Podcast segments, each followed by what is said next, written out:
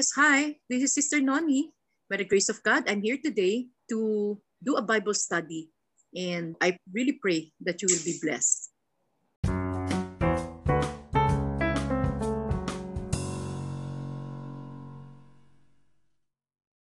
Praise be to God. Okay, God be the glory. Now, sinasabi to now, there's a man from the house of Levi. Okay, we have to understand. Okay, uh, Levi, ang tawag sa Levi, mga priests of God, ministers, priests and ministers of God. Okay, so sila yung chosen, chosen um, race to be priests. And napaka-importante nito because every story, every verse, uh, chapter in the Bible tells us of a spiritual perspective. Okay, so ano ibig sabihin? Okay, priesthood is very, very important. It's designed by God. Kaya tayo in the new covenant, ang tawag sa atin, royal priesthood.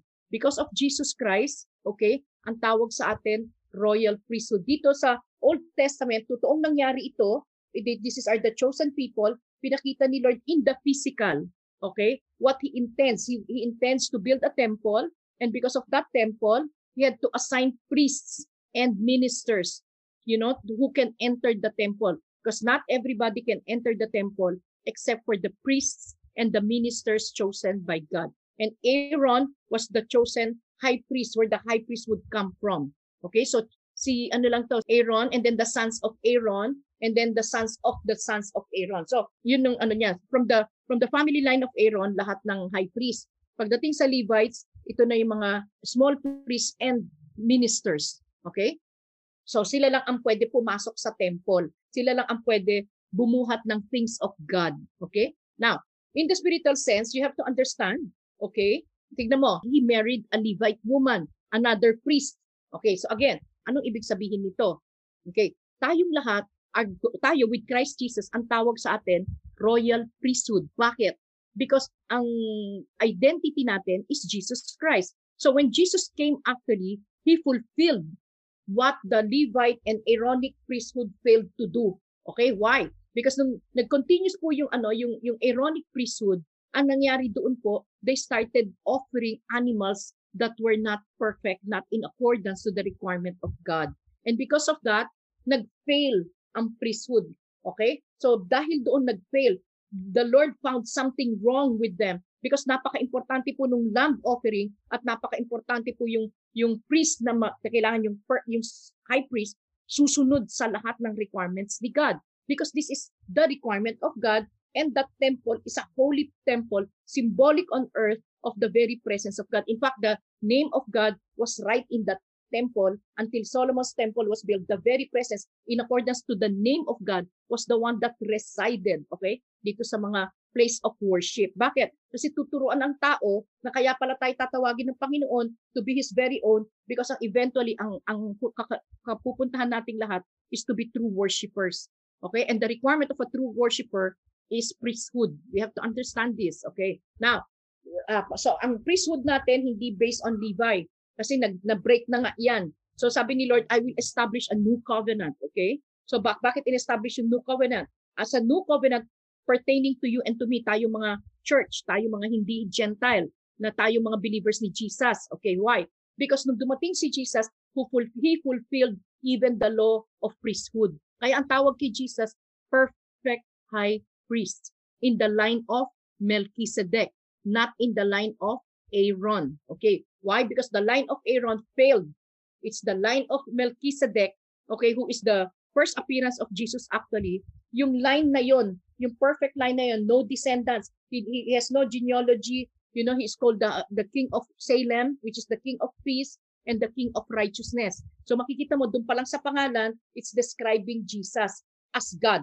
Okay? So, makikita natin mabuti, when Jesus came, although he became man, kaya nga linagay ni, ni God the Father sa kanya, under the line of Melchizedek. Because Melchizedek is the is the God, uh, Jesus who is God, while yung yung Jesus Christ as the perfect high priest is the man God, man God, 100% man, 100% God. Okay. And because of that, okay, and then he sat, pakinggan niyo mabuti to. Napakaganda nito kaya I'll discuss with you the, the ano eh, the tabernacle furniture. Kasi pag nakita niyo yung tab- tabernacle furniture, hindi pinapasok basta-basta 'yon.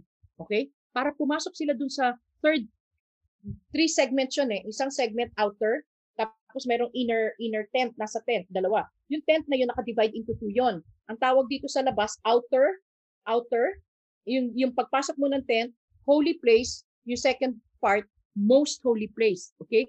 So lahat ng priest, okay, itong, kay, itong sila Aaron, pwede lang sila pumasok uh, every week dito sa holy place ng during the time of ano, pag meron silang dinededicate, meron silang aanin, pero yung most holy place, bawal pumasok.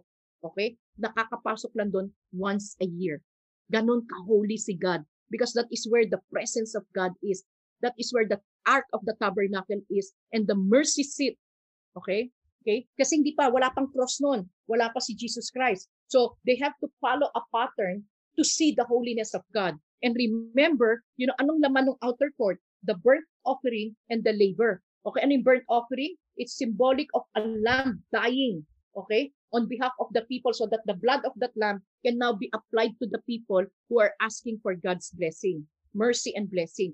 So pagkatapos nun, meron pang water labor. Ganun ka-holy si God. Kailangan perfect yung offering ng animal. Tapos yung taong papasok, yung priest na papasok, hindi siya pwedeng marumi. Huhugasan niya yung paa niya. Okay, hugasan niya yung kamay niya, yung paa niya. Kasi papasok siya doon sa holy place, hindi sa most holy. Pagdating sa holy place, tatlong furnitures ang nandoon. Candlestick, table of showbread, and the altar of incense. Tatlo po. Very important. Hanggang dun lang. Alam niyo kung bakit? Yung, yung nasa labas po, I just want to explain this. Pag nakita niyo yung outer court, andun yung burnt offering at saka yung labor, ang tawag doon justification. That is our justification. In the new covenant in Christ Jesus, ang tawag sa area na yon justification. Pag pumasok tayo sa holy place, ang tawag doon sanctification. That is the sanctification work of God for you and for me. Pagdating dun, pagdating dun sa, sa most holy place, which is actually the presence of God, ang tawag doon is glorification. Okay? Where the Lord will ultimately bring us into Christ likeness so that we can be taken as His bride and forever enter the courts of heaven. Okay? So, nakikita natin, ito yung symbolism nun. Kaya, napakaganda ng story na ito, na dito, si Moses, ha? Why? Why are we saying this? Because Moses right here, since Jesus cannot be revealed yet, Moses is the type of Christ. Type, typology itong sinasabi natin. He foreshadows. Okay? So, saying type of Christ, foreshadowing Christ. Kaya makikita nyo, in-establish kung sino si Moses from the very start ang mama at papa niya, priest.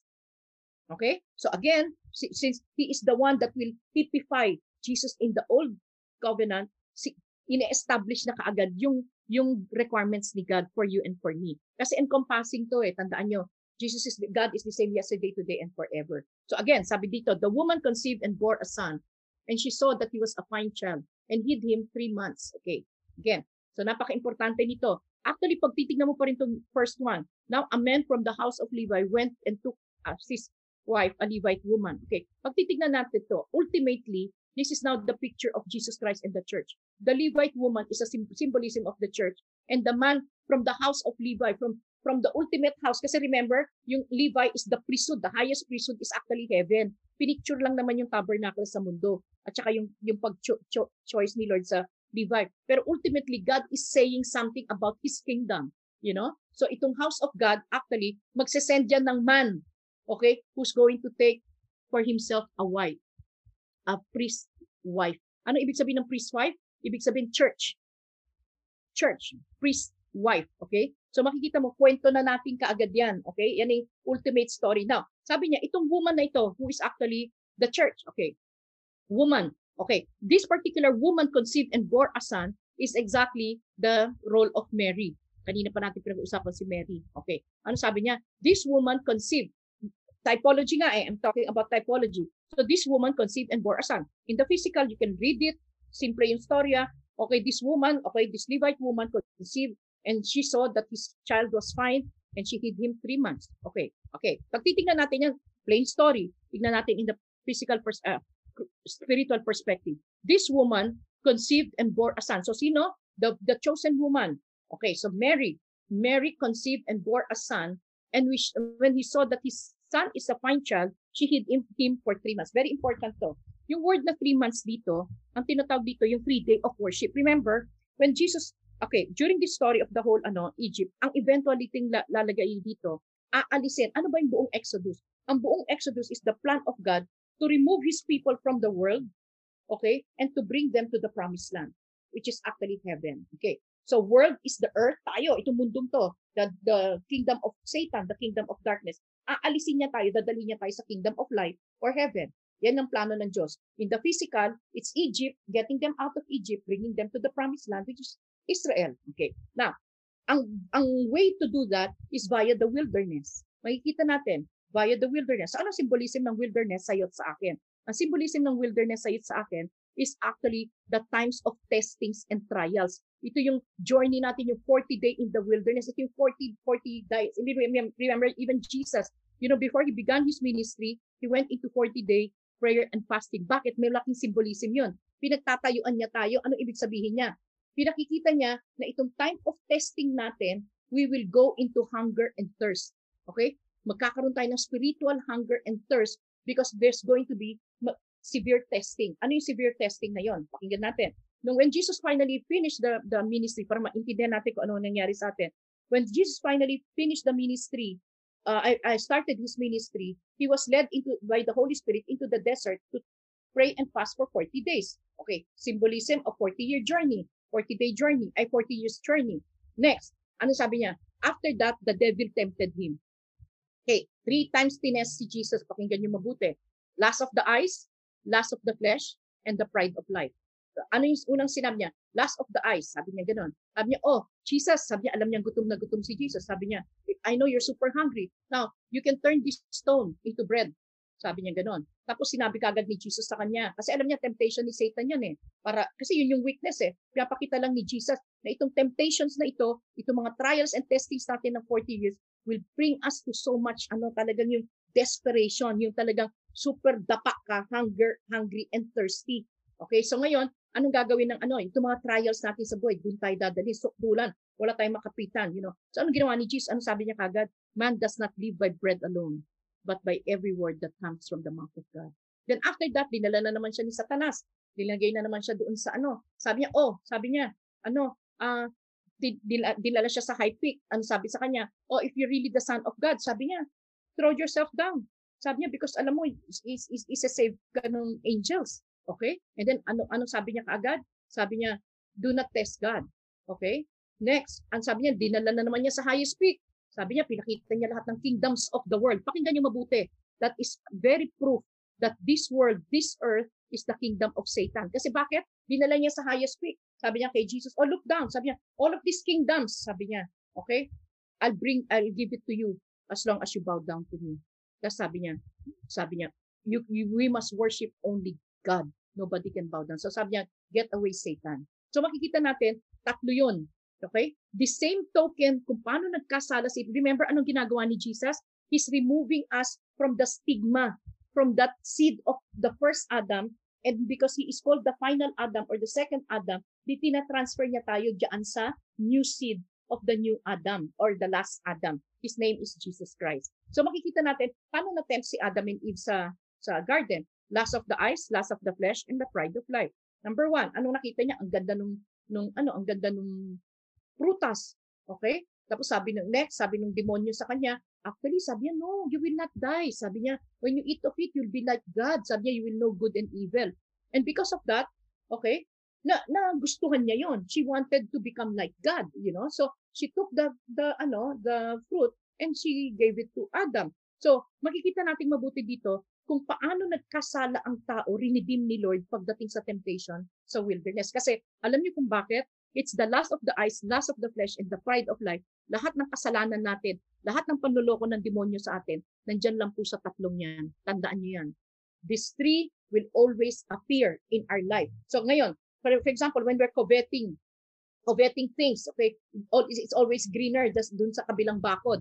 That's actually lust of the eyes. Okay, when you want something you do not have, you're not appreciative of what you have, but you keep looking at ano, that is actually the lust of the eyes. Okay, lust of the flesh, again, yung mga desires mo, you don't want to contain it, uh, contain it. You just want to give into your pleasures, whether it's sexual, whether it's appetite, whether it's it's greed.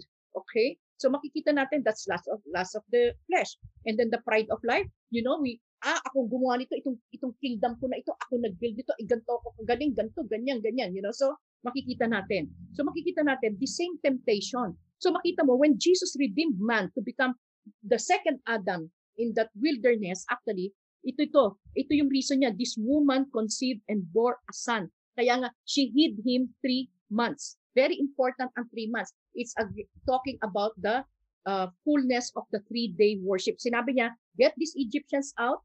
Sabi niya, so that they can go into the wilderness to worship me at, for a three-day journey so that they can worship me. Okay? So makikita natin itong three-day worship, itong three-day journey to worship God, ibig sabihin, kailangan maalis sa atin itong tatlong ito. Okay? So anong paano maalis ng tatlong ito? Again, pride of the eyes, uh, pride of the flesh, and and the the uh, I'm sorry, lust of the eyes, lust of the flesh, and the pride of life. Paano maalis sa atin yon? Only as we get the unveiling. Okay? When we read the Bible, we always have to find the spiritual perspective kung paano magiging relevant at saka significant sa atin lahat ng verse ng Bible.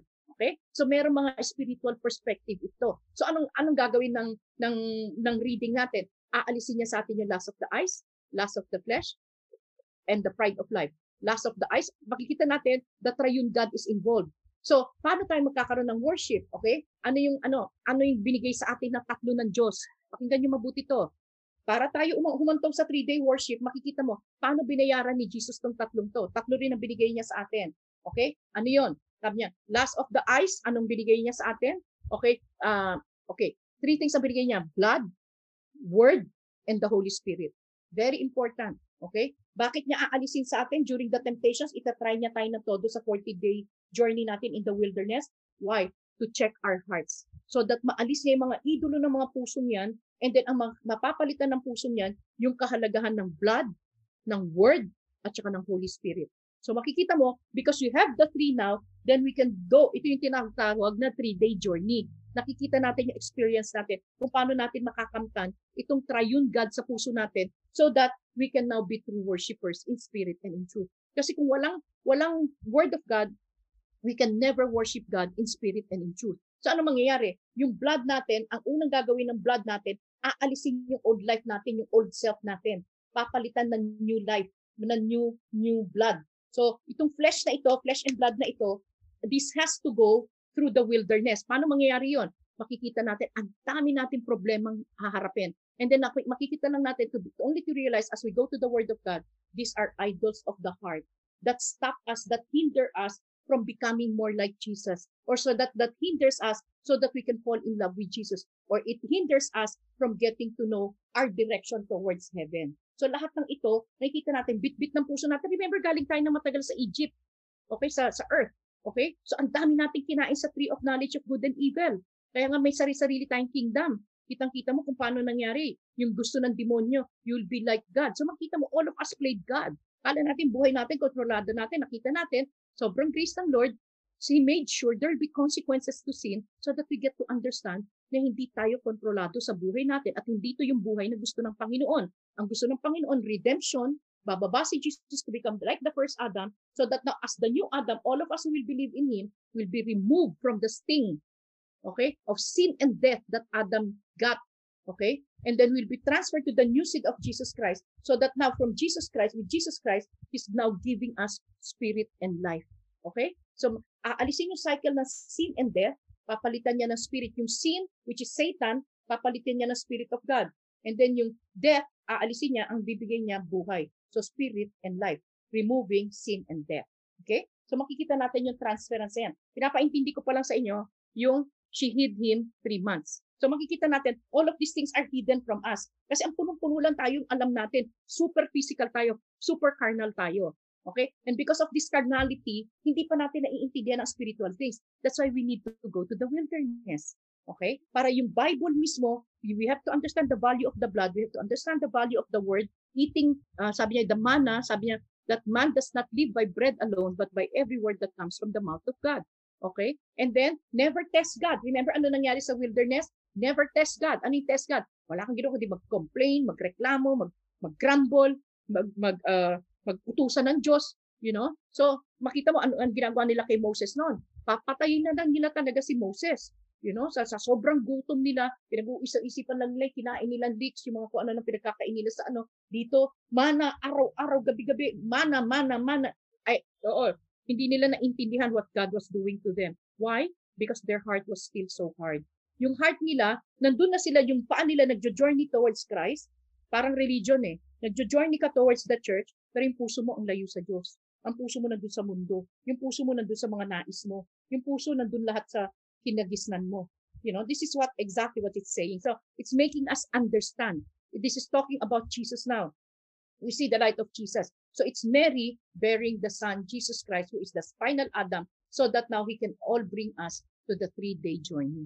Okay? Next. When she could hide him no longer, she took him in a basket made of bulrushes and daubed it with bitumen and pitch. She put the child in it and placed it among the reeds by the river bank. Amazing. Okay, sabi niya. So ngayon, anong ibig sabihin nun? So finally, at the nick of time, sabi niya, God sent forth His Son into the world. Dati, mystery si God. In the Old Covenant, Jesus was hidden. Okay? Kaya nga dito, typology siya eh. Okay, so Jesus was always a mystery. He was hidden. Kanino siya na-reveal? Sa ating Gentile believers tayong church. Those who believe Jesus Christ. So maintindihan na natin ngayon, sabi niya, when he could hide in, at the nick of time, Jesus came down, um, uh, died on that cross, and then sabi niya, ito, again, sabi niya, she took him for a basket, she took for him a basket. Anong ibig sabihin ito? Basket made of bulrushes in bitumen and fish. Actually, it's like a tomb. Okay, this is exactly a, a little description. Of course, of course, bulrushes to kasi sa tubig kinuha muna, hinango. But actually, this is a picture similar to the ark. Okay, the ark of Noah. And the Ark of Noah and this particular basket is symbolic of the cross of Christ or the tomb of Christ that he came to die. Okay? Now, sabi niya, bitumen and pitch, it's, it's ano, bakit? Kasi he came to die for our sins. Yun ang ibig sabihin ng bitumen and pitch. Okay? So again, he died, he came to die for our sins. Okay? So to redeem us. Now, she put the child in it and placed it among the reeds by the river bank. Very important. Okay. Now, if we're gonna look at it, sabi niya, nung, nung bago nangyari ito, bakit ginagawa ito nitong, physical muna tayo ah, bakit to ginagawa? Bakit ano pinagagawa nitong nanay nitong si Moses? Bakit siya itong tatay niya? Ba't ginagawa to? Kasi may edict. Remember last uh, week we discussed na, na gustong patayin, di ba, yung mga yung mga midwife, sabi patayin mo. Pag manganganak yung Hebrew woman, pag lalaki, patayin mo. Sabi niya pag pag babae, buhayin mo. Eh, hindi naman ginagawa nung Hebrew midwife 'yon. So ang, ang next na edict nung nung demonyo ay nung Pharaoh, ano sabi niya? Okay, sabi niya, kill all the all the sons. Okay, two years old and below, kill them. Basta anak na lalaki patayin. Sabi niya ganoon. So ano, ngayon ang nangyari, o e, every So ngayon, ano nangyari? Itong itong mag-asawang to, I'm just talking about the physical story ha. Pasensya na kayo, I'll be do, doing physical and and spiritual. Okay. So bakit nangyari itong nangyaring to? So sabi niya kasi ang nangyari dito, may edict na yon, napapatayin yung baby. So ngayon, nung makita nilang na, na may purpose tong batang to, pag sinabing fine child, he is not an ordinary child. Fine child, ibig sabihin extraordinary.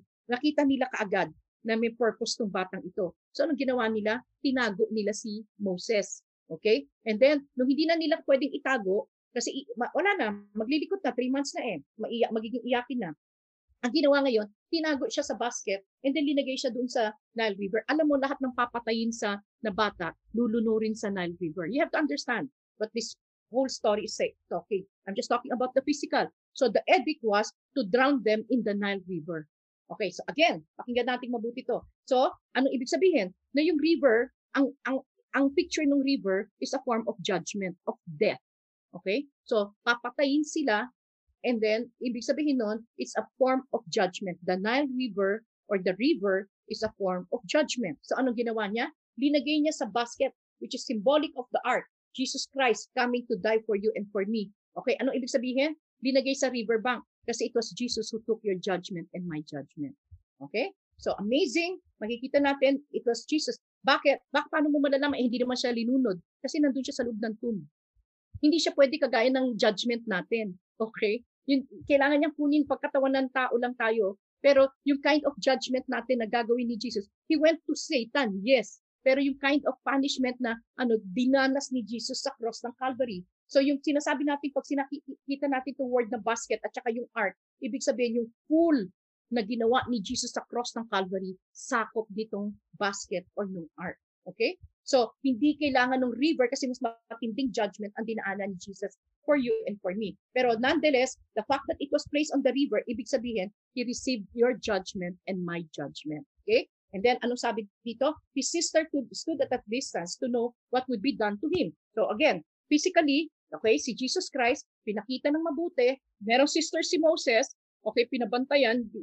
He made, she made sure kung saan pupunta, kung ano mangyayari doon sa basket na yon. So hinabol niya yung basket, nakita niya, nagkataon, okay, andun yung daughter of Pharaoh, maliligo doon mismo sa Nile River, and then nakita niya yung basket.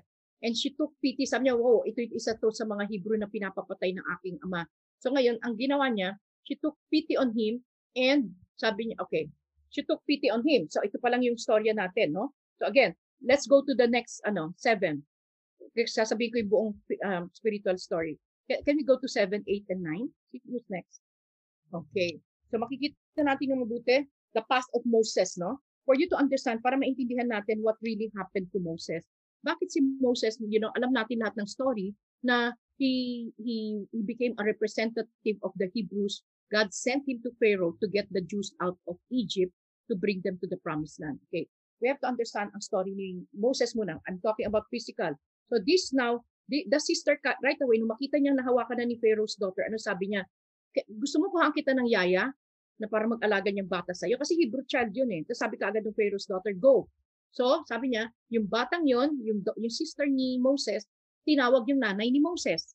Okay? And then sabi niya dun kay Pharaoh, sabi ng Pharaoh's daughter sa kanya, o sige, kunin mo tong batang to, nurse him for me. Alam niyo yung weaning ng child, I think it's two or three years old eh, ang pag-wean ng child.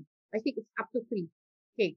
Ang weaning ng child during the Hebrew, during the, the times of the Jews noon, pag sinabi mong wean ka na, at least you're about three years old. Okay? So ano sabi ni, ano? Sabi niya, uh, pumayag si Pharaoh's daughter, ibinigay si Moses sa sarili niyang nanay. Okay? So when the child, child grew older, nung na-win na siya at the age of three, She brought him now to Pharaoh, and he became her son, Pharaoh's daughter's son. And she named him Moses. Why? Because I drew him out of the water. So, napaka-importante. Ang ganda ng ano na to. I'm just going to talk generally. Again, pakinggan natin nangyari kay Jesus. Okay, nagkataon pala nung pinanganak si Jesus, may census. Ano nangyari dun sa census? Napunta si si um, Joseph at saka si Mary sa Bethlehem. Pero kaya makikita natin si Jesus talaga is from David's line. Because si Mary at saka si Joseph are from the line of David. Okay. So ano nangyari? That's very, very important because Jesus is in the line of David. Siya nga yung king who will now fulfill the the covenant with David and with Moses. So makikita mo, kailangan nandun siya sa line na yon si Jesus. Okay. So now, ano nangyari? Nung, nung time na yon, nagkataon may census, kaya si Jesus Christ, hindi accident na pinanganak sa, uh, sa Bethlehem sa Bethlehem. Kaya lang, doon siya sa manger pinanganak. Okay? So ano nangyari kay Jesus? So ganun. Dahil because of things, kasi hindi ba pinaalis muna si Mary and Joseph. Now, during this time naman, nagkaroon ng ano na ng edict na na papatayin ang mga bata. Kaya makita nyo, si Jesus released sa Nazareth. He was raised in Nazareth. He was not raised in Bethlehem. Okay? Kasi hinanap dun sa territory na eh. Kasi yun sinabi nung ano eh. Yun yung sinabi nung um, wise men nung nagpakita kay ano sabi niya there's this star that we're following the king of the Jews you know sinabi dun sa ano kasi sabi niya o sige sabihin niyo sa akin kung saan yun para i-worship ko rin. And nagpakita sa vision si Lord after they gave the gold the myrrh and the frankincense nag nag-ibang direction na yung three wise men bumalik na sa east okay? So ano nangyari sa kanila? Naalaman ni Pharaoh na inisahan siya. So ngayon nalaman lang niya na pumunta sila sinabi nga we saw the star in Bethlehem. So alam ka agad ni, ni Pharaoh kung saan yung possibility na papanganak yung king. Eh, say, takot na takot siya kasi ide-dethrone siya. Okay? Sa kasi king of the Jews ang sinabi. So ano nangyari ngayon sa kanya? ang nangyari ngayon sa kanya, makikita niyo, ito yung buong story nito. Ito yon kung paano nangyari, he was nursed, he was given. So makikita mo, it was always the work of the God's hand na nagkaroon ng census so that most uh, Jesus Christ will not be uh, uh, born in any other place other than Bethlehem. And then again, yung naging Nazarene naman siya, it was always Jesus who was guide, eh, it was always God, okay? Was guiding kung saan pupunta si Jesus. So makikita mo hanggang sa ibinalik na, ibinalik na siya. So ngayon, pag nakita nyo, when the child grew older, she brought him to Pharaoh's daughter and he became her son. And then he named him Moses. Bakit? Ano sabi niya? I drew him out of the water. This is a very important word. Why? Kasi si Jesus Christ, ang ibig sabihin ng drew him out of the water, he was saved from the water of judgment. Okay? So Jesus Christ, ba, paano na-save si Jesus from the water of judgment? The, the, he took the judgment for you and me, pero he rose from it. He won over it. He became victorious over it. Ginawa lang niya yung para sa iyo at sa akin, pero actually, ano ginawa niya? He had to rise from the dead. That is when he defeated Satan and death. Okay? So, pag sinabi yung drew him out, again, ano yung napaka-important word? Ang sabi niya dun sa apostles niya, nandito na si Jesus on earth. Sabi niya, sabi niya, come, sabi niya, puro fisherman yung pinagkukuha niya nung una. Sabi niya, I, I am calling you now to be fishers of men. Okay? So, ano ibig sabihin ng fishers of men? We, we will now draw people out of the judgment of the waters below. Water of dito, yung water below, dito sa earth. Kingdom ni Satan to eh. So yung waters dito is a form of judgment that brings everybody to hell, to Satan, with Satan to hell. Okay? So makikita mo tayong lahat were fished from fished out or drew out from the waters below. Why? Kasi dadalhin tayo ni Jesus Christ. Si Jesus muna ang nagawa niyan, pero Jesus, the hell, uh, death cannot hold him down because he's 100% God and 100% man, pure. So ano nangyari? Death could not hold him down. He rose from the dead. It's like that one being drawn out of water. Okay? Kasi he is the source. He is the living water from above eh. So hindi pwede i-hold siya ng waters below. So ano nangyari? Because of Jesus Christ now, all of us, because of Him, He's now gonna draw us out from the water below to give us waters above, which is actually the Word of God and the Holy Spirit, symbolic of the water labor. Okay. Great to God. So, titignan na natin dito, Moses flees to Midian. Okay. So, one day, Moses, when he had grown up, remember, Pharaoh's, ano to ha, Pharaoh's daughter's son. So, he came from royalty. Okay? Dito sa mundo, he was given a position by, ano kaya, kasi nga, ano siya, anak siya ng, he was identified as the son of the daughter. Okay, tama. Sabi niya, okay, in the spiritual, ganun din tayong lahat. Okay? uh, si Jesus Christ, when He came to earth, remember, ang may, ang may anak, okay, sino sa inyo ang Catholic? Ma-offend kayo sa sasabihin ko, pero okay lang. Okay? Ano sabi dito? Si Jesus, nakilala siya na ang nanay niya is Pharaoh's daughter. We have to understand all of this. Before the death of Jesus, before the unveiling of Jesus, even to Mary, all of us were from Pharaoh's daughter. Lahat tayo born of Pharaoh. Ano ibig sabihin nun? Born from, ano, ang ininherit kasi nating lahat is the sin and death. The sin and death that the first Adam gave to you and to me. And because of that, we were spiritually dead. As far as God is concerned, hiwalay tayo sa Diyos because yung Spirit of God was not in man. Okay? So all of us, all of us was born that way. Okay? Pero pakinggan nyo mabuti to, napakaganda nito. Pagdating sa Pharaoh's daughter, okay, Ah, okay, particularly this Pharaoh, this Egyptian daughter, bakit sinabi dito si Moses, Moses ah, particularly si Moses, because he's the type of Jesus, adopted lang siya. Adopted. Bakit? Bakit? Okay? Because hindi siya pwede maging kagaya natin, born of sin and death. Okay? Hindi pwede. Because si Jesus, 100% man, 100% God. And because of that, he did not inherit sin and death. He came here to carry our sin and our death on our behalf tapusin sa atin, He can redeem us and bring us to His kingdom of light. Get us out of the first Adam, bring, bring us unto Himself who is the second Adam, so that now He can bring us to the kingdom of light. Okay? So pagdating dito, adopted.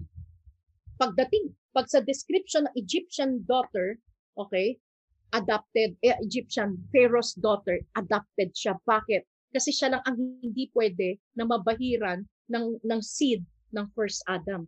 Because he is not from the man from earth, he is the man from heaven. Kaya makikita mo rito, walang direct relationship sa kanya yung sin ng ng ng nagpang nag, nag, nag-adapt sa kanya. Pagdating dito kay ano sa totoong nanay niya, makita niyo ano sabi doon sa totoong nanay niya, priesthood. Makikita mo in the spiritual sense sinasabi ko sino si Jesus. Okay? Pero pagdating dito sa Egyptian woman, sinigurado that he was adopted because he cannot be born of a woman hindi siya hindi siya kagaya natin. Okay, naintindihan niyo sinasabi ko? Hindi siya pwede ma-identify sa atin. Kaya makikita mo, made sure, as far as uh, Satan is concerned, who is the Pharaoh, okay, he is adopted. Inadapt lang siya dito sa world. Okay, he is the son of God adopted into this world. So, hindi niya ininherit. Okay? Na- naintindihan niyo? I hope you understand this. It's very, very important. Okay? So, he Okay, so he just came here to carry our burdens, to carry our sin and death on our behalf. He was not born with the sin and death tayo yun. But He came for that purpose so that He can carry it on our behalf and then He rose from the dead because death cannot hold Him down. Okay, He will actually defeat Pharaoh so that now He can bring us. He is the second Adam. So He cannot belong to the first Adam. Kaya nga adopted. Magkahiwalay siya doon. Okay? So praise be to God. Now, He looked this way. Ay, ito na ba yon? And then ano sabi dito? He saw an Egyptian beating a Hebrew, one of his people, pinatay niya. Okay, bakit? Bakit? Bakit magugulat kayo? Kasi laki siya ng ano eh, laki ng palasyo ng Pharaoh. Lumaki siya as an Egyptian. Actually, he looked like an Egyptian. Alam niyo ba yon? So, very dignified to. Ano siya talaga? Learned yan. Kasi talagang educated well yan. Anak ng Pharaoh's daughter yan eh. But again, bakit bakit sa palagay niyo na na-identify niya kung sino yung tao niya?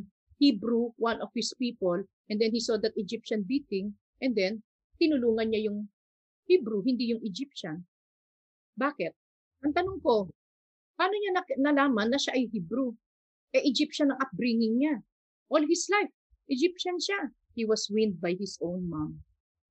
Kaya, bata pa lang siya, plinant na sa puso niya na hindi siya taga, hindi siya Egyptian. He is a, a, a part of the people of God. He is God's. He, he is from God. Okay? So anyway, so he looked this way and that and seeing no one, he struck down the Egyptian and hid him in the sand. Okay. Next, let's go. Okay, so anong ano makikita natin? Anong pakay ni Lord? Papatayin ang enemy and Pharaoh and all the Egyptians. Symbolic of the the Satan and all his cohorts, okay? Whether tao. Ang ang ultimate destiny nila pagdating sa typology ni Jesus, they will all be condemned and put to death. Amen? Amen? Okay, next. Go. Let's go to 13, 14, 15. Para maintindihan natin. Ang ganda ng kwento pag napunta yan sa kasama tayo sa istorya. Okay, next. Okay, very good. Okay, now, titignan naman natin to. So, the following day naman, among God's people, may nag-away. Okay. So, ano nangyari? Moses intervened. Okay? At sinasabi, dun sa man who is wrong, kinokorek niya. Sinabihan niya, why are you striking your neighbor? Na ano, anong picture nito sa atin? Okay, anong picture nito sa atin? There are two kinds of believers. In the same token, sa Judaism, no? Makikita natin yung Pharisees and Sadducees against the Judaizers. Okay? So makikita natin yung Pharisees and Sadducees masyadong strict on on on uh, imposing the rules pero sila they're above the law. Okay? So ganun din to. Bakit? Kasi parehong tao ng Diyos, mga believers yung Judaizer nga siya eh. Kaya lang makikita mo, ano sabi niya? There will be those who will not belong to me. They will be against me. Okay? So very clear dito, even dito sa picture na to, remember the Hebrews are God's people. Pagdating sa Egyptians, people of the world, Satan, of Satan and the world.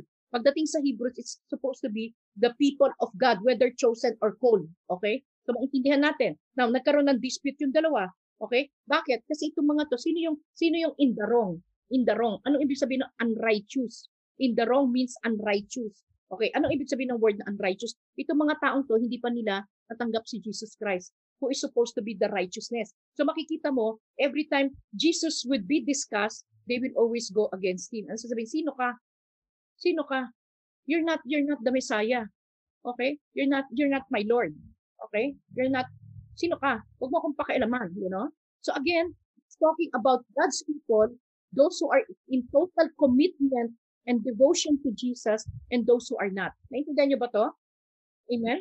So, it's just talking about a religious spirit and those who are into a relationship with the Lord. Yung mga religious spirit, yung, yung religious spirit, makikita mo yung reaction. Okay? So, dito lang, pinapakita lang sa atin ni Lord to. Okay? So, sabi niya, yung isa, masyadong religious yung spirit, okay, paniniwalaan yung gustong paniniwalaan, hindi niya completely ine-embrace kung sino si Jesus. Okay? Next. So, six, ano na tayo? 15 and 16. Okay. Amazing. Okay. Pagtingin natin dito pala, I'm sorry, kanina, sa upper portion pala, that's talking about the Jews. Okay? So, maraming Jews, may, uh, tinakwil si Jesus. Okay. So, because of this, okay, si, nagkaroon na si, si Pharaoh na, no? So, Pharaoh would know about everything. And so, sabi niya, anong nangyari? Jesus went to the Gentiles. Itong story na ito, he went to the Gentiles. Very clear dito eh. When, when, when Pharaoh heard of it, he sought to kill Jesus. Okay. So, okay, wag, wag natin anuhin yan. Because ang sinabi lang dito, that's why Jesus now went to the Gentiles. Okay? So he went by a well. Okay, very clear ang well. Anong well? Ang well is a place where you dig water. Okay? So Jesus now is getting try sa, saan galing ang well? Nasa ilalim. Okay? Pero ang well is a clean water. You have to understand this. So now he's trying to dig people again from this earth. Okay? So anong ginawa niya? He went to the Medians, symbolic of the non-Jews or tayong mga Gentiles. Okay? So again, pag makikita natin dito, parang symbolism ito ng pagkwento ng pagkwento ng typology ni Jesus Christ kay, kay ay ni Moses kay Jesus Christ na itong itong nagkaroon ng marriage pakinggan nyo. Kasi ay so again so Moses um, Jesus because na reject siya nung dalawang Hebrews di ba? Reject siya nung isa. So ano nangyari? He fled now. He fled now and then he went now to the Gentiles. Okay? So he sat down by the well. May tendency ngayon. Ang gagawin niya he will draw up draw draw from the water again people whom he will save.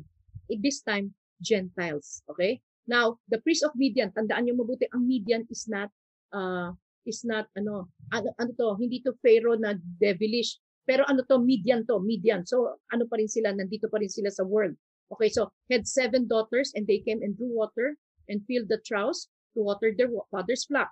So, again, anong meron dito? So, nakikita dito na itong mga to, they are actually chef, shepherdess. Ito mga babaeng to, mga shepherdess to eh.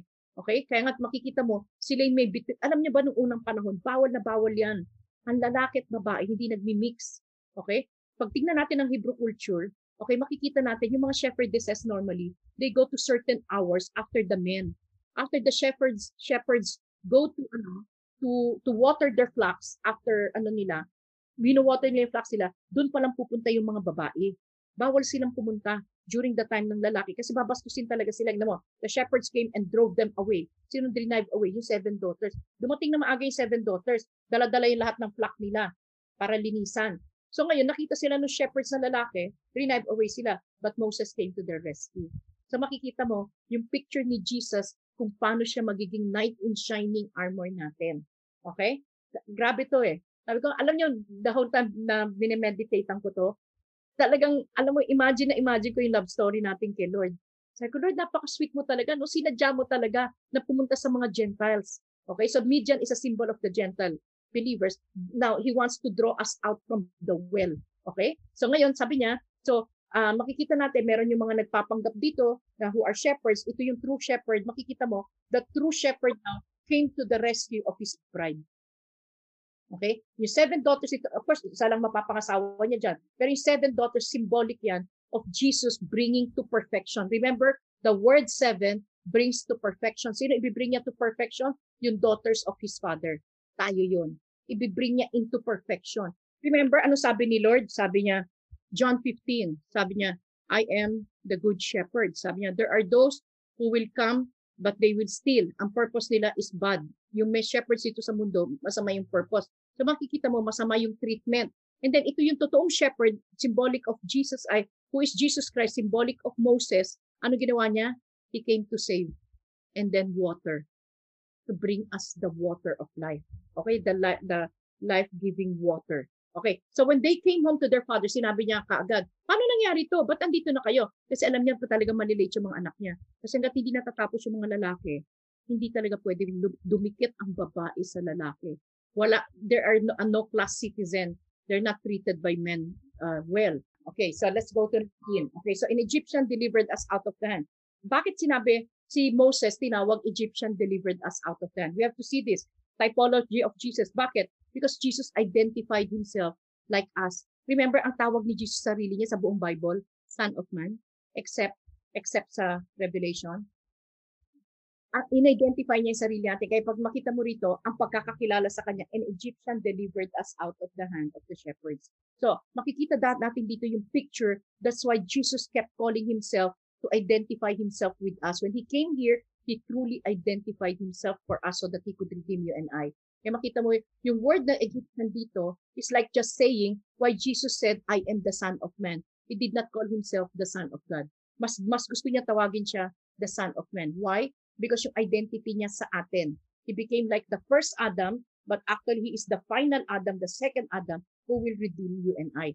Pero he came that law. Naging tao siya, to, to obedience, he humbled himself further to the point of death, even death on the cross. Kaya makikita natin, why? Because in on, the cross, he really became an Egyptian. He carried our sins, our shame, our pain, our, our, our depravity of mind, our darknesses, our bondages, our curses, our sicknesses, lahat ng mali sa atin, all works of darkness, He became an Egyptian on the cross for you and for me. Amen? So, again, sabi ng father, ito, unang nakarinig, sabi niya, so, why, why did you leave him? Sabi niya, okay, he saved you already. So why, why are you not bringing him, bringing him to yourself? Okay? So again, sabi nga niya, nung na-invite na siya, ito like, it's like saying, ah, okay, the first time we received Jesus, okay, into our hearts, we actually did not receive him yet into our hearts. That first sinner's prayer actually is in an invitation okay, Lord, be, become the Savior and the Lord of my heart. Kasi syempre, pag una pa lang natin sinasabi yung sinner's prayer, hindi pa pwedeng pumasok si Jesus. Nasa flesh pa tayo. Punong-puno ng Egypt yung pusong yan. A holy God who is Jesus himself cannot enter that that heart, that soul of man. Kaya ang ginawa niya, ang una niyang pinasukan sa puso natin, okay, I, I keep telling everybody this and you have to understand. The first time we ex- ever accepted the Lord Jesus, flesh tayo, patay ang spirit natin. Okay? So ngayon, saan ang spirit ng tao? Okay, we have what is called the heart, heart of man. Okay, tayo, tayo to, heart of man.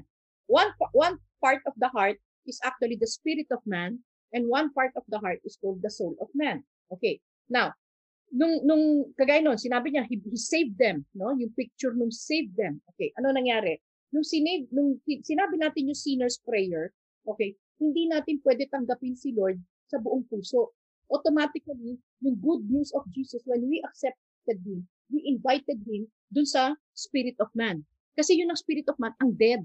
Okay? Kasi otherwise, wala tayong maiintindihan. We'll never hear the voice of God unless the spirit of man becomes alive. Okay? So ano nangyari? The good news of Jesus is like a seed. Di ba yung parable of the seed and the sower? Okay, makikita natin, very re- related sa atin yon. The first time we heard the good news of Jesus, pumasok na yun si Jesus dito sa spirit of man.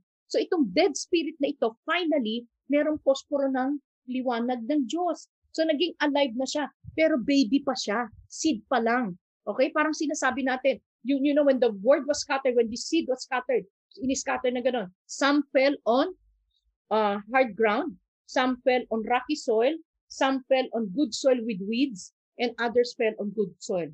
Makikita natin, yun yung stages ng puso natin. So ngayon, when we receive the Lord Jesus, it's like the first time He ever came to our hearts, sabi niya, solid rock. Matigas pa sa bato. Okay? But the word already came. Okay. So, pero si ang ang una niya talagang pinasok sa puso natin, it's actually the spirit of man that was declared dead by God. It's the the good news of Jesus that brought now this possibility of us of reconciling us. Yun ang unang dinala sa atin, a reconciliation a way so that we can be reconciled back. But there is a process of that reconciliation. It's called justification, sanctification, and glorification. And all of that is not a work of man. None of it is our work. All of that is the work of the triune God. Kaya nga makikita natin, deep personal relationship ang kailangan. Kaya makita mo, ba't i-describe na sa puso pumasok yung seed? Okay, now, ano mga yun ang mangyayari kung seed lang siya? Pakinggan nyo mabuti ito sa mga Christians. Very important. Pag seed lang siya, Okay, pag seed lang siya, buhay na nga, pero nandun lang. Hindi na nag-grow. Kaya nga napaka-importante, even if we do not understand the Word of God, pag sinusunod natin ang sinasabi sa atin, basahin mo lang ng basahin yung Biblia. Ang problema sa atin, hindi na-emphasize sa atin yung value ng Holy Spirit. Okay? Of course, except for Brenda, yung mga nasa deliverance session, buhay na buhay kayo sa Holy Spirit. Pero basically, ang whole church, bihira banggitin ang Holy Spirit. Okay? Ang hindi natin alam, na nung binigay yung seed ng seed of good news of Jesus, remember that the seed of the Word of God is both spirit and life. So ngayon nagkaroon na ng embryo para ka nagbuntis. Meron ng embryo ng spirit and life. And because buhay na yung spirit and life, na umpisa ng pwede nang nag-umpisa ng manganganak tong spirit natin para maging buhay na buhay siya. Ngayon, paano siya magiging buhay na buhay? Kailangan mong parating kainan. You keep eating the word of God. So that now, that seed na na-receive natin that Jesus came, you know, to die for you and for me on that cross. The forgiveness of our sins. Okay. The blood. Okay, blood. Yun yung emphasis dito. Blood. Okay. Sabi niya, napaka-importante itong blood na ito, kailangan kasama nito tubig at Espiritu Santo. May kailangan niya ng water and spirit and, and Holy Spirit to grow. So anong ibig sabihin nun? We need to keep reading the Word of God who is spirit and life to make it grow. Naintindihan ba natin to? Okay, so I'm still talking of the ano ha, uh, spirit of man. So buhay na, ito yung sinasabing born again. Born again. Okay? So ang born again hindi religion. Ang born again yung process ni Lord sa iyo sa akin ng pag-ibig niya. When that seed was planted now in our spirit, and we keep feeding that spirit, lumalago yan, tumitindi liwanag. Remember, that small seed is a small light. Parang ang posporo, sabi ko sa inyo eh. Una posporo, eh sobrang dilim ng puso. Buong puso madilim, kasi kadiliman. Ngayon, meron ng ningas ng posporo. Okay, so kahit pa paano may na. Now, imagine nyo, if you keep eating the word of God, kahit hindi mo naintindihan, plant ka ng plant ng word of God, anong ginagawa niya? Tumitindi ng tumitindi ng tumitindi yung ilaw. Anong gagawin ng ilaw? Eh, kalahati ng puso yan. Definitely, i-affect niya yung spirit. Ay, i-affect niya yung soul. That is how the work of God ng sanctification. Okay? So, justification pa lang tayo. How, how is it to be sanctified? Kailangan mag-grow yung spirit. Lalo tayong may malaman. Pag may mga nalalaman na tayo tungkol sa katotohanan ni Jesus Christ, anong gagawin niya? Ang first niyang gagawin, to set us free. Itong soul na to, ise-set free niya. Lilinawagan na niya ng todo. Sasabihin niya, anak, Paano ko uupong Lord? Ang dami nakaupo. Kaya nga, anong sabi? The word of God is a double-edged sword. It cuts through bones and marrows, dividing soul and spirit. Okay? So, i-divide niya, papakita niya, oh, anak, sandali. Ito oh, buhay na buhay na tong spirit mo, pero itong kaluluwa mo, tignan mo yung liwanag. Puro dumi. How can I sit enthroned? Eh gusto ni Jesus buong puso to be his residence. Hallelujah. Um, ako talagang naiiyak ako dito eh. Nung maintindihan ko to, gusto ko talaga umiyak. Yung sobrang pag-ibig ng Diyos, ang dumi-dumi ng puso ko. Ang dumi-dumi. You know, tapos sabi ko, Lord, ganun kakatindi. Gusto mong, gusto mong manahan. You want to, to, to dwell. And that the Lord cannot dwell. We have to understand this. So we have to go through the sanctification process. And that is when the heart now, the, the, the heart, the, the, the spirit of man, which is part of the heart, now enlightens the soul of man which is in total darkness. So pag in-enlighten na niya yan, ang una niyang gagawin, i-expose niya muna. Ano sabi niya? It's like a double-edged sword, sabi niya. And what? It teaches, it teaches us, uh, it corrects, it rebukes, and then trains us into righteousness. Ano unang gagawin niya? It rebukes and corrects. Hindi siya pwede umupo kagad. Kailangan muna niya alisin. Maluluklok siya. Paano niya magiging tahanan? May, may, may, may nakaupong Diyos-Diyosan. Okay? May idol tayo. May kabulukan tayo. Eh, napaka holy nitong papasok. The name of Jesus. The Holy Spirit is right already filled. Pero gusto niya, makiri natin yung name of Jesus. Imagine mo, in the same token, pakinggan nito mga anak.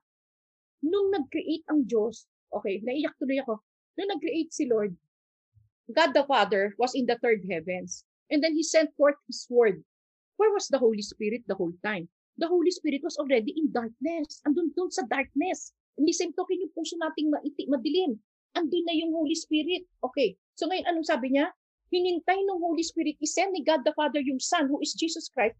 Nung kinuha ng, ng Spirit yung Son na sinesend, nagkaroon ng buhay yung buong mundo. Do, ganun nag-form ang mundo. Imagine niyo yung first day of creation, in the same token now, that He is recreating your heart and my heart kailangan talaga ng Spirit of God and the Word of God correcting now the soul of man who is in darkness. Okay? And now, itong, itong liwanag na ito, i-influence niya ito, itong ikaw, ikaw ngay magdedesisyon. Okay, Lord, alisin mo na. Because remember, created na, eh, recreation ng man to eh. May, may linuklok na tayo dito, may create na tayong kingdom natin ng kademonyohan eh. Itong kabila na to, puro kademonyohan to, kingdom ng demonyo talaga to eh. This is our old self, okay? So buhay na tong spirit natin. It's telling us already. Mamimili ka ngayon, anak. Ngayon sabi niya, tandaan mo, ang gusto ko to take possession of your whole heart. Just to, just sabihin ko sa iyo, I want all of you. Okay? The whole of you. Full heart ang gusto niya. So ngayon, anong anong gagawin niya ngayon? Sabi niya, tatanungin niya tayo. Eh kasi tayo nag, nag-build dito eh. Okay? So ano tatanungin tayo? Ready ka na bang isuko yan sa akin, anak? Kasi pag sinuko mo yan sa akin, ako ang kapalit. Ako ang, I will sit enthroned. I will remove that small name that's eating you up, that's causing all your troubles, and then I will change it with my name. Naintindihan niyo ba to? Ha? Soul to. Okay? Kaya nga, ang tawag sa atin, hindi religion. Ito yung tinatawag kong intimate, glorious relationship ng lover to her to his bride. Naintindihan nyo? Hallelujah! Okay? Mga kapatid, alam mo, hindi ko ma, maanong sarili ko, um, parati ako naiiyak pag, when you get to understand this, then, hindi na, hindi na mahirap po.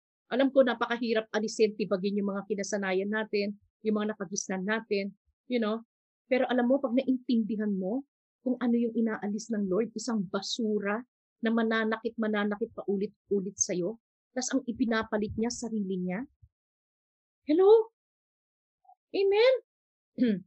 ito yung ito yung istorya. Okay, gusto ko lang makita natin yung kwento ng ng Exodus. Paano, paano niya tayo ine-exit sa heart lahat nangyayari yung exit na yan. Alisin mo na anak. Kaya makikita mo 40 years.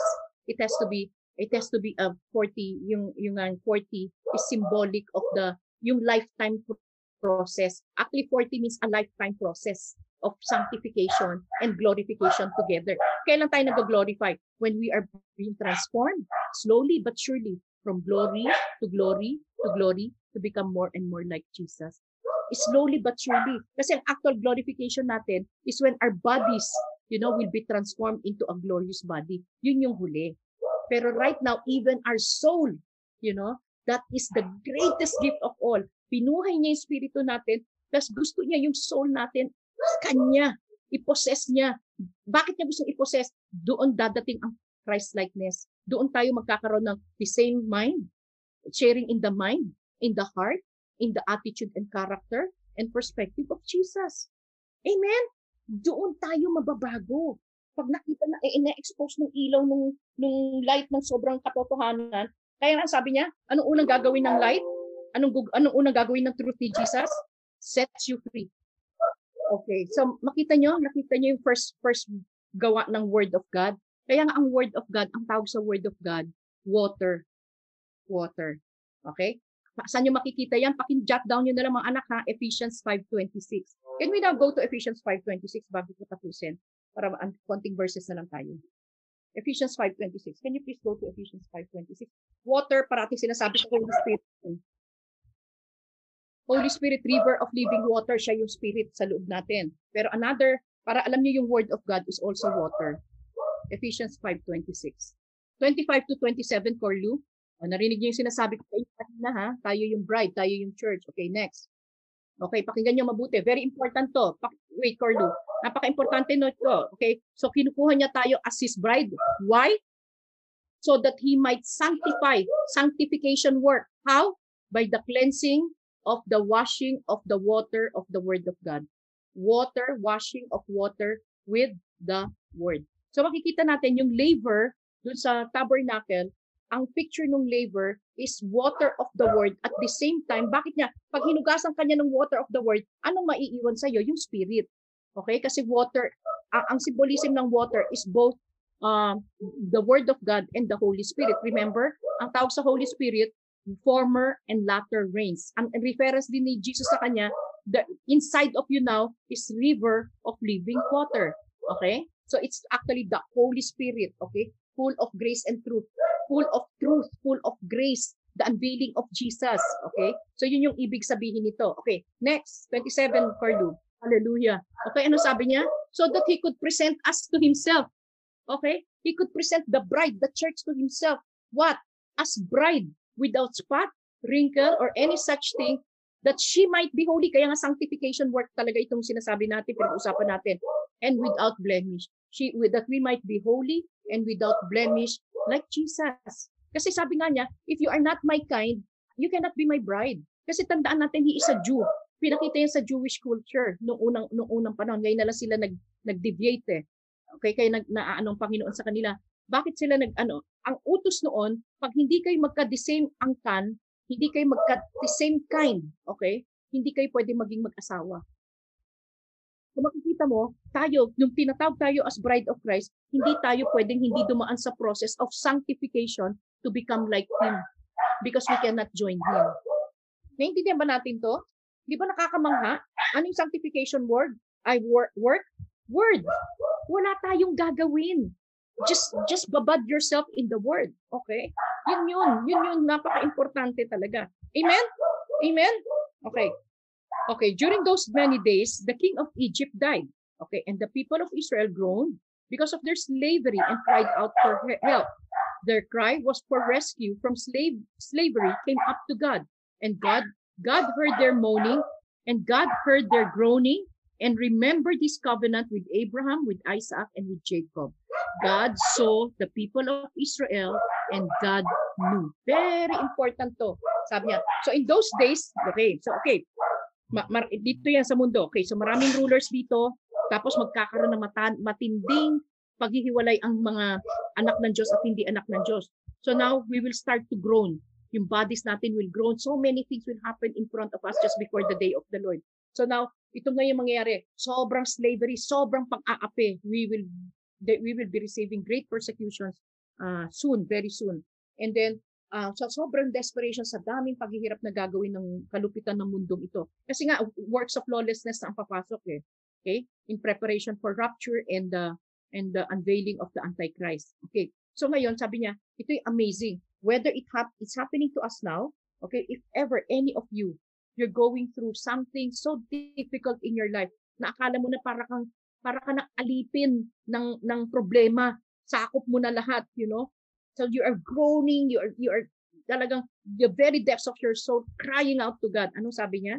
Sabi niya, their cry for res- rescue from slavery came up to God. Maiiyak ka dito eh. God heard their groaning and God remembered His covenant. Okay? So again, applicable kasi sa atin, new covenant. Okay? Because Jesus Christ fulfilled the, the old covenant. Okay? Yung lima na Adamic, uh, Adamic, Noahic, Abrahamic, Mosaic, at saka Davidic.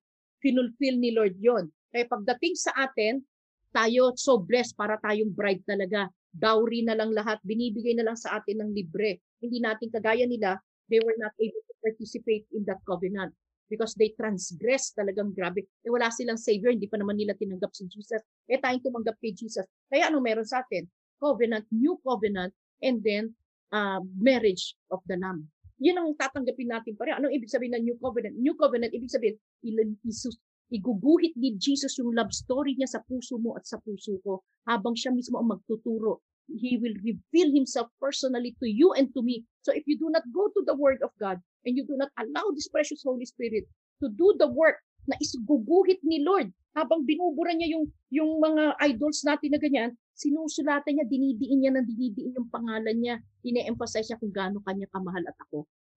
Naintindihan niyo ba to? New covenant lang tayo. Tapos bakit? Kasi marriage of the Lamb. Marriage natin with the Lamb ang kasunod. Amen? Okay? Hallelujah. So sabi niya, He will rescue you and I. Okay, e- e- na-enjoy ba natin yung Exodus? Ano yung process ng pag-exit natin? Kaya pala tayo aalisin ng lover natin because we belong to Him. Kaya maintindihan natin yung buong ano eh, yung buong journey ng wilderness. Kaya ganito kahaba yung Exodus eh, kasi may 40 year in the wilderness. So that we will get to understand, we will get to appreciate, hindi na mahirap sumuko kay Lord. Para hindi tayo tumagal ng 40 years. Okay? Amen? mga kapatid. Wala nang time ngayon. Dapat four months. Pusok, pasok na pasok na si Jesus sa atin from glory to glory. Amen? Wala, wala, na, wala na time 40 years mga anak, okay? Amen? So, maintindihan natin ngayon yung sanctification. Hindi na-explain sa atin na mabuti to. Ito yung pinaka-importanting proseso. Paano ka magiging bride? Hindi ka sanay sa, sa boses ng lover mo. Paano niya isusulat sa puso mo yung love story niya at saka yung pangalan niya na ikaw ay kanya. You don't know the word. Amen? Amen, amen, amen. Love story talaga tong Bible eh. Ha? Okay?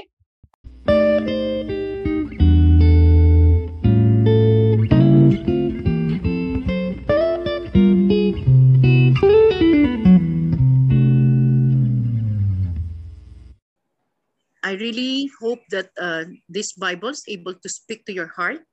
And I just pray for the love of the Father, abundant grace of our Lord Jesus Christ, and the fellowship with the Holy Spirit fill your heart this week, most especially as you do study and ponder on the Word of God.